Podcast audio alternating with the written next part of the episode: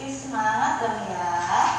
Nah, sekarang sudah jam 7 lebih 12 nih di Bu Yuk, siap-siap. Kita akan mulai lagi pembelajaran hari ini. Kira-kira kita akan belajar apa ya hari ini? Yuk, kita cek jadwalnya. Dan